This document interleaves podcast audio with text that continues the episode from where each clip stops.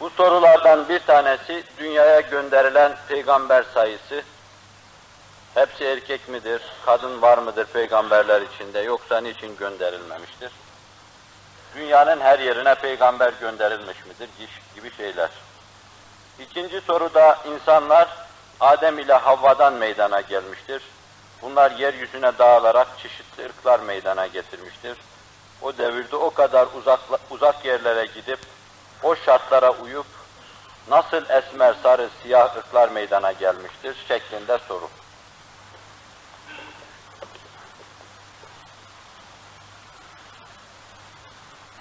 Cenab-ı Hakk'ın yeryüzüne gönderdiği peygamberlerin sayısını bilmiyoruz.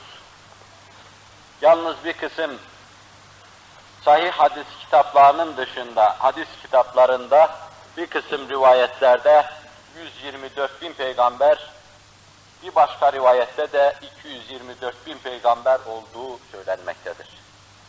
Bu rivayetler hadis kritiği açısından çok itimat edilecek hüviyette değildir, tenkit edilebilir hadis ilmi açısından. yüz yirmi dört bin peygamber olsun, iki yüz yirmi dört bin peygamber olsun. Esasen peygamberin sayısı da çok mühim değil bir bakıma. Mühim olan husus şudur: Allah hiçbir devri boş bırakmamış, her devre peygamber göndermiştir. Yalnız bu sorunun içinde bir husus daha var. Bilmem ki o kağıtlar içinde var mıdır? Bu da sorulur sık sık. Gönderdiği bu peygamberleri dünyanın çeşitli ülkelerine, çeşitli mıntıkalarına göndermiştir. Nas-ı kat'isiyle ve in min ümmetin illa halâ fîhâ nezîr buyurmaktadır. Hiçbir millet yoktur ki içinde onları eğri yolun encamından sakındıran bir nebi zuhur etmiş olmasın buyurmaktadır. Kur'an'ın bu kat'i nas'ı gösteriyor ki, yeryüzünde milletim diye zuhur eden her milletin içinde peygamber zuhur etmiştir. Bunun böyle olması kat'idir, zira başka bir ayette Allah şöyle ferman etmektedir: وَمَا كُنَّا مُعَذِّب۪ينَ حَتَّى نَبْعَثَ رَسُولًا. Hiçbir milleti biz azap etmeyiz, onlardan bir peygamber göndermedikten sonra. Allah bir cemaati hesaba çekecek, sigaya çekecek ve sonra azap edecekse, evvela o cemaate peygamber göndermiştir. Bu da anlaşılıyor ki Allah'ın kat'i emirleriyle فَمَنْ يَعْمَلْ مِثْقَالَ ذَرَّةٍ خَيْرًا يَرَهُ وَمَنْ يَعْمَلْ مِثْقَالَ ذَرَّةٍ شَرًّا يَرَهُ. Kim, kim olursa olsun, zerre kadar hayır yapmışsa onu görecek, zerre kadar şer yapmışsa onu da görecektir. Herkes hayrının şerrini görecektir öbür alemde. Kendilerine peygamber gitmeyenler şerlerini nasıl görecekler? Kendilerine peygamber gitmeyenlere Allah azap etmeyecektir. Binaenaleyh Allah hayrın şerrin hesabını soracağına göre demek ki herkese peygamber göndermiş. Herkese peygamber gönderen Allah Celle Celaluhu bu hükmü ve in min ümmetin illa halâfîhâ nezîr. Hiçbir millet yoktur ki içinde eğri yolun encamından sakındıran bir nebi olmasın. Şu birbirine bağlı mantık silsilesi içindeki şu üç kanuna dikkatinizi çektikten sonra meseleyi arz edeyim. Yeryüzünün her tarafına Allah muhtelif devirlerde peygamber göndermiştir. Bu peygamberlerin hepsi bir kısım kimselerin, saf kimselerin zannettikleri gibi sadece Arap Yarımadası'nda zuhur etmemiştir. Buna dair kat'i hiçbir emare yoktur. Aksine böyle bir iddiada bulunmak Kur'an-ı Kerim'in naslına ters düşmektedir. Kur'an her milletin içinde peygamber zuhur ettirdim diyor. Hiçbir delile dayanmadan bütün peygamberler Arap Yarımadası'nda zuhur etmiştir iddiası Kur'an'ın naslına karşı gelmektir. Ama biz Arap Yarımadası'nda zuhur eden bütün peygamberleri bilmediğimiz gibi dünyanın sahil yerlerinde zuhur eden peygamberleri de bilmiyoruz. Evvela peygamberleri bilmiyoruz. Peygamberler yüz yirmi dört bin tane zuhur etmiş ise biz bunların içinden sadece pek çoğumuz da bilmeyiz de ancak üçü şüpheli yirmi sekiz tane peygamber biliyoruz. Kur'an-ı Kerim bunları bize bildiriyor. Hazreti Adem'den Efendimiz'e kadar sallallahu aleyhi ve sellem yirmi sekiz tane peygamber biliyoruz biz. Bunların kendilerine has keyfiyetleriyle sadece Kur'an-ı Kerim'de zikredilmekteler bunlar. Hakim peygamberler. Bunların dışındakiler dile getirilmemektedir. Nerede yüz yirmi dört bin peygamber, nerede yirmi sekiz tane peygamber? Bizim bazılarımızın ismini bildiğimiz peygamber. yirmi sekiz peygamberi bilen bir insan, bütün peygamberler Arap Yarımadası'nda zuhur etmiştir iddiası, nasıl vahiy, mesnetsiz bir iddia, siz kıyas edin. Kaldı ki, bu yirmi sekiz tane peygamberin dahi nerede zuhur ettiğini bilmiyoruz. Hazreti Adem'in Serendip Adası'nda mı, Cidde'de mi zuhur ettiğini bilmiyoruz. Serendip Adası'na indiğine dair Talmud'dan, Tevrat'tan rivayetler var. Cidde'de bulunduğuna dair Müslümanlar arasında öteden beri Cidde'de Hazreti Adem'in türbesi var diye rivayetler var. Fakat bunların hiçbirisi kuvvetli değil. Bazı Evliyaullah keşfen Hazreti Adem ile Hazreti Havva'nın Cidde'de birleştiklerine dair bir kısım şeyler nakletmekteler ise de bunlar esaslı bir mesnede dayanmamaktadır. Binaenaleyh Hazreti Adem'i bilmiyoruz başta. Hazreti Nuh'un nerede zuhur ettiğini bilmiyoruz. Azıcık Hazreti İbrahim'i biliyoruz.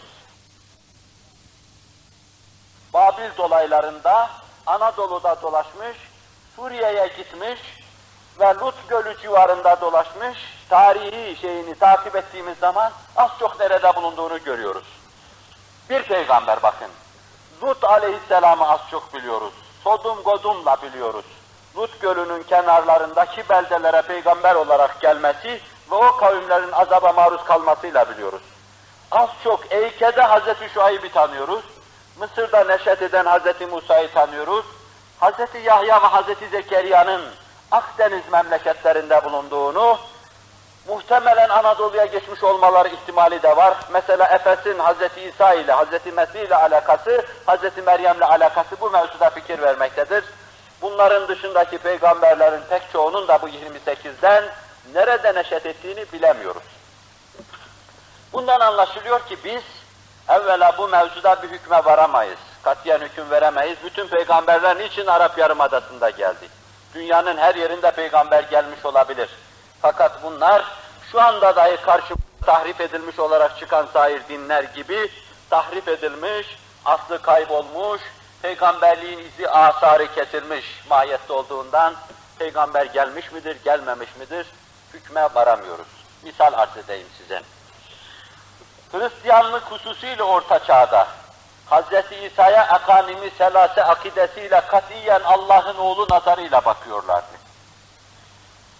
Hazreti İsa, Hazreti Meryem ve Allah Celle Celaluhu üçlü bir üluhiyet koalisyonu kurmuş gibi dünyayı idare ediyorlardı. O günkü Hristiyanlık anlayışına göre. İznik toplantısında meseleye ayrı bir veçe verildi. Fakat yine vüzuha kavuşturulamadı ve Ekanimi selase anlayışı silinemedi Hristiyanların içinde. Şimdi öyle bildin ki gökten inmiş, kitabı gökten inmiş, öyle bildin ki peygamberle gelmiş. Fakat arkadan gelen bu peygamberlerin peyrevleri, arkadan gelenler tahrif etmişler, değiştirmişler bunu.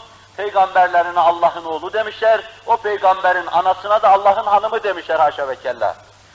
Şu veseni akideyle Yunan'ın Zeus ve Afrodit anlayışı arasında esas itibariyle hiçbir fark yoktur.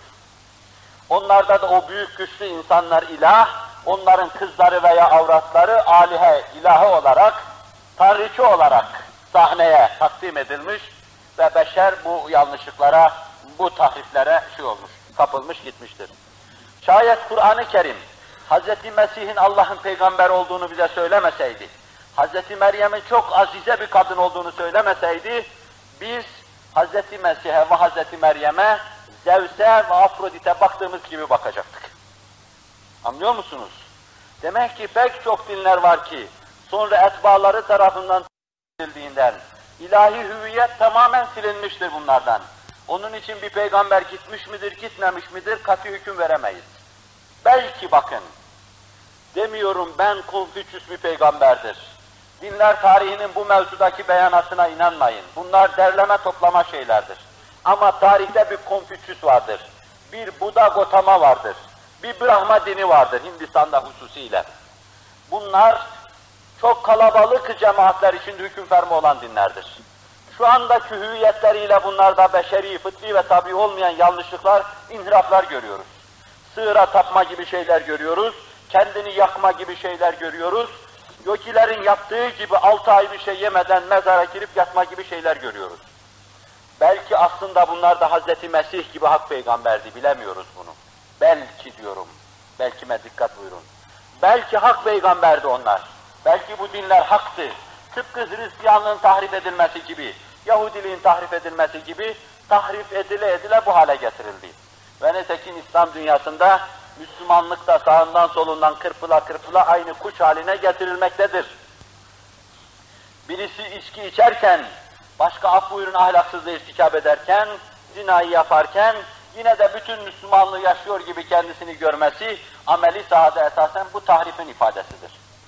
Onun için katiyen reddedemeyiz. Konfüçyüs peygamber değildi. Katiyen peygamber de diyemeyiz. Çünkü peygamber olmayana peygamber demek küfürdür. Peygamber olana da peygamber değildir demek yine küfürdür. Bunun gibi Avrupa'da da zuhur etmiştir. Hiç bilemeyiz. Sokrates'in hayatı bize tam intikal etmemektedir. Bir Yahudi filozofu mudur, başka mıdır bilemiyoruz. Daha ziyade ırkçılık esasına müstenit kimseler, öyle devlet kuranlar, o türlü yazarlar daha ziyade onun bir Yahudi olduğunu hükmetmektedirler. Ama tarihi vesikalar Sokrates'in bir Yahudi olduğu mevzunda bize kanaat vermemektedir. Cinsi sapık olduğu, homoseksüel olduğu hususunda ifadeler vardır. Ama bu mevzuda da kat'i bir yakınımız yoktur. Eflatun'un kendisinden naklettiği şeylere bakılırsa Sokrates diyor ki, benim gözüme bazı şeyler görünüyordu, halüsinasyon olabilir. Bana insanlığın irşadı için bir şeyler telkin ediyorlardı. Ben çocukluğumdan beri biliyordum ki, bütün insanları Allah'a tevcih etmek, insanlara Allah fikrini getirmek için ben vazifeli bir insan olacağım biliyordum. Binaenaleyh, Sokrates'in söylediklerinde de bir hakikat payı varsa, belki fikre, felsefeye daha yatkın, daha uyumlu Avrupa'da bir Avrupa stili peygamberin zuhur etmiş olması söylenebilir. Dikkat buyurun. İtina ile sözleri arz ediyorum. Sokrates'e peygamberdir demiyorum. Peygamber değildir de demiyorum. Ama bir olabilir ihtimaliyle meseleyi anlatıyorum. Niçin diyorum? yüz yirmi dört bin peygamber gelmiş, biz bunların dört tanesinin nerede olduğunu biliyoruz, diğerlerini bilmiyoruz. Ama muhbir-i sadık Hz. Muhammed Aleyhisselatü Vesselam her yerde zuhur edebileceğini söylüyor bunların. Bununla beraber size dünyanın çeşitli yerlerinde adını sayısını bilemediğimiz bu peygamberlerin zuhur ettiğine dair bir kısım emareler arz edeyim. Bunlardan bir tanesi, bugün Riyad Üniversitesi'nde matematik hocası, on sene evvel kıdemli bir doktordu, matematik doktoruydu, tahmin ediyorum şimdi profesördü, mütevazi, Kerkük Türklerinden, çok Müslüman, sağlam bir insan. Adil Bey adını da söyleyeyim. Doktorasını Amerika'da yapmıştı. Ben diyordu, bana şahsen anlattı, orada zencilerle, yerli kabilelerle görüştüm. Bu kabileler arasında bazen öyle prensiplerle karşı karşıya kaldım ki, bu prensipler aynen bizim üluhiyet akidemize tıpatıp uyuyor. Gördüm ki bu kabileler arasında diyorlar, Allah'ın eşi ortağı yoktur. Çünkü esasen üluhiye şirketi reddeder. Bu kainat iki ilaha verilir, verilirse karıştırılır. Bu mana ele alındığı zaman لَوْكَانَ ف۪يهِمَا عَلَهَةٌ اِلَّا اللّٰهُ لَفَسَدَةَ manası çıkıyor. Eğer bir peygamber bu manayı fısıldamasa insanların kulaklarına, insanların bunu bilmesine imkan yoktur. Ve yine onları dinledim, diyorlardı ki Allah doğmaz doğurmaz. Çünkü esasen doğma doğurma meselesi bir aczın, bir zaafın ifadesidir. Bu bir eksikliktir esasen. Fani şeylerin hassasıdır bu. Allah beşere ait hastalardan münezzeh ve mukaddestir. Peygamber onların kulağına bu mesele yüklemese, aklın bu noktaya varmasını insan düşünemez. Binaenaleyh o iftidai kavimlerde, hala ateş dansı yapıp yaşlıları kesip yiyen o cemaatler arasında, böylesine çok derin, köklü ve ancak mütekamil milletlerin fikrinde rastlayabileceğimiz bir üluhiyet akidesini bulmak mümkün değildir. Belli ki dıştan onlara üflenmiş ve telkin edilmiş. Asrımızda yaşayan fikir adamlarından bir profesör var. Bu herhalde esas menşei Trablusgarp. Mahmud Mustafa veya Mustafa Mahmud. Bu ateizmden dönmüş bir insandır. Daha evvel Karl Marx'ın müthiş müdafiiken iken birdenbire Kur'an'ı tetkik ettiği, İslam esasatını tetkik ettiği an birdenbire yüz seksen derece bir dönüş yapmış.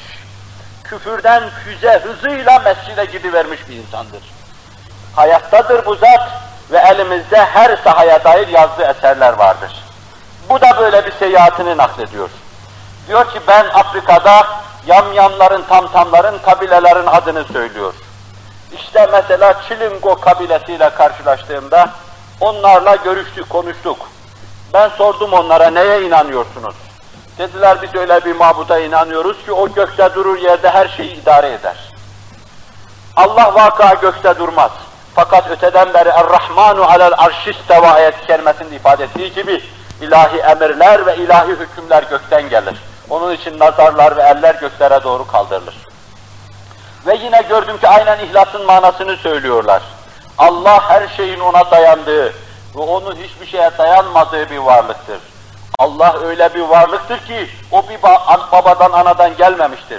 Ve Allah öyle bir varlıktır ki kimseye baba anne de olmamıştır. Allah öyle bir varlıktır ki onun eşi menensi de yoktur. İhlas-ı Şerif'in manasını söylüyorlar, gördüm. Bunlarla iktifa etmedim, başka bir kabileye gittim. Çilök kabilesi. Onlara sordum, siz neye taparsınız? Mesela Çalap gibi bir şey dediler, böyle değil yani. Çalap esasen Türkçe'de Tanrı demek. Öyle bir şeye inandıklarını söylediler. Ben onlara da sordum, üluhiyet anlayışınız nedir dedim. Gördüm ki en mütekamil cemaatlerin kitabı olan Kur'an-ı Muhyüzül Beyan'ın gayet safi olarak verdiği tevhid dersi gibi tevhid dersi biliyorlar. Ama aynı adamlar, arızalı, hastalıklı, yaşlı kimseleri, alil, mariz kimseleri kesiyorlar, yiyorlar, zayi olmasın diye. Bu kadar vahşet içinde bu insanların böylesine tevhid akidesine sahip olması belli ki bunların kulaklarına bir nebi tarafından fıslanmış ve bu böyle teamül etmiş, âbâ-en cet bu asra kadar intikal etmiş bir husustur. Eğer realite, eğer Kur'an-ı Kerim'in emri, eğerse bizim bu mevzudaki yetersizliğimiz katiyen gösteriyor ki sayısını bilmesek bile dünyanın pek çok yerlerine pek çok peygamberler gelmiştir. Kadından peygamber gelmiş midir deniyor. Ehli sünnet vel cemaat, cumhuru muhaddisin ve fukaha derler ki kadından peygamber gelmemiştir. Şaz olarak rivayet edilen bir kısım şeylerde Hazreti Meryem'in, Hazreti Asiye'nin peygamber olduğuna dair rivayet var ise de bunlar kuvvetli değildir. Ve şu hükme varırlar, kadınlardan peygamber geldiğine dair kat'i bir hüküm yoktur. Eğer kadından peygamber geldi diye bir hükme varacaksak, Hazreti Meryem'e, Hazreti Asiye'ye peygamber deyiveririz derler. Bu iki kadından başka da kadın peygamberler arasında adı zikredilen bilmiyorum. Ancak bu ikisini söylerler, bunlar da çok kuvvetli mesnede dayanmamaktadır. Sadece çok zayıf, çok vahiy rivayetlere dayanmaktadır. Kadından bir peygamberin gelmemesi esas itibariyle bir eksiklik değildir kadın için. Ve İslam'ın kadın erkek müsavat anlayışına mütenakız düşmemektedir. Esasen bunu bir şeyde de, konferansta da arz etmiştim. Cenab-ı Hakk bütün eşyayı yaratırken zait, nakıs esası üzerine yaratıyor. Müsavi şeyler arasında birbirini itme vardır. Bir mevzede de arz ettim. Protonlar aynı elektrik yüklü bulunduğundan nötronlarla Cenab-ı Hakk izolasyon yapmasa, tecrid etmese onları, bunlar birbirlerini iterler, çekirdek dağılıverir. Ve zincirleme, atom patlatma reaksiyonlarında da esasen bu patlatma esası işte buradan gelir. Siz o nötronlar arasından o protonları çıkarabilirseniz ve nötronları çıkarabilirseniz işte bir dengesizlik, huzursuzluk meydana gelecek. Esas atom bombasının patlamasında da huzursuz atomların kullanıldığını görüyoruz. Mesela uranyum gibi bir şey. Yani bu izolasyonun tam yapılmamış olduğu atomlarda görüyoruz. Onun için protonlar birbirini iter, nötronlar da iter birbirini, tecrid edilmiş, elektronlar da birbirini iter. Bunlar öyle bir hesapla yapılmış ki kimisi zayıf, kimisi nakıs. Şeyler böyle zayıf, nakıs olursa nesneler, bunlar da birbirini çekiverir. Yani biri yeni dille, eksi biri de artı. Bizim tabirle artı zayıf, eksi nakıs. Frenkçi adıyla da pozitif, negatif, hangisini derseniz deyin. En küçük alem olan mikro alemden alın, makro aleme kadar, nebulozlara kadar aynı kanun caridir. Atomların teşkil ettiği insanda ve mikro alemle makro alem arasında muvazene kuracak, normu alemin seyyidi efendisi dediğimiz insanda aynı kanunlar hüküm fermadır. Artı eksi olacaktı, ta birbirini cezbetsin. Kadını büyütseniz, şişirseniz, erkekleştirseniz, mesela bazı kadınlaşan şeyler vardır, erkekler vardır. Transseksüel, kadınlaşma merakı içindedirler. Erkeği kadınlaştırsanız veya kadını erkekleştirseniz itme olacaktır arada. Fakat birinin zaafı, diğerinin gücü, kuvveti bunları bir araya getirecektir. Bir vahdet teşekkül edecektir.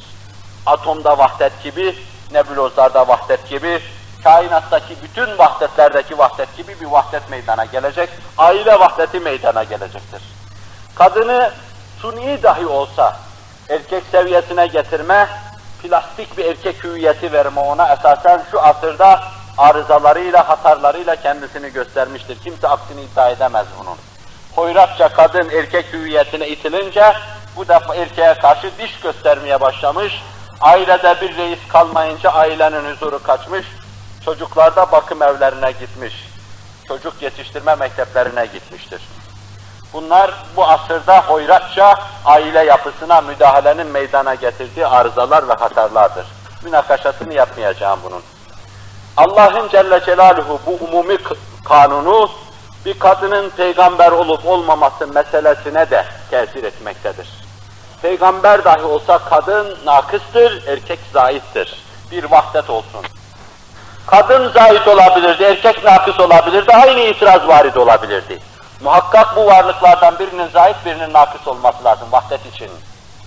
Kadın olsa erkek niye olmadı dersiniz, erkek olsa kadın niye olmadı dersiniz. Burada tercih bila müreccih oluyor yani. Allah Celle Celaluhu öyle ihtiyar buyurmuş. Esbabı yok bunun. Ama öyle olması lazım. Hikmet öyle iktiza ediyor. Bir. İkincisi kadın çocuk doğuruyor. Bu çocuğu erkek doğursaydı, erkekten herhalde peygamber gelmemesi gerekirdi. Neden? Nübüvvet vazifesini ayda on beş gün yapamayacak. Hayzıyla mayzıyla meşgul olacak, imamete geçemeyecek, orucunu tutamayacak. Çok defa lohusalık halinde çocuğu mocuğu, her sene bir defa bir çocuk bir miktar karnında taşıyacak, bir miktar kucağında taşıyacak, aynı zamanda sevkülceş yapacak, ordular idare edecek. Stratejiler tespit edecek, milletini yürütecek. Bunlar kadınlığa has arızalarla telif ve tevfik edilir şeyler değildir. Ve efendiler efendisi de bu hususa dikkati çekerek nakısatül akl, nakısatül dindir. Yani dini hayata ait meseleleri tam yapamayan, noksan yapanlar bunlar buyurur. Tam yapamıyor, zira bir ayda bir bakıma yarısını namaz kılamıyor, çok defa.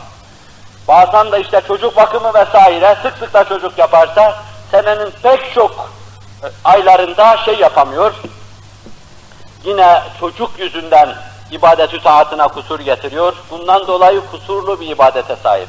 Halbuki Peygamber, muktedai kül, rehber-i ekmel, kusursuz önder. Herkes onun her vaziyetine bakacak, ona göre vaziyet alacaktır. Kadınlığa ait keyfiyetleri, hususiyetleri onun saadet hanesindeki kadınlardan öğrenecekler. Bunu da yorgunluğunuza binaen kısaca arz etmiş oldum.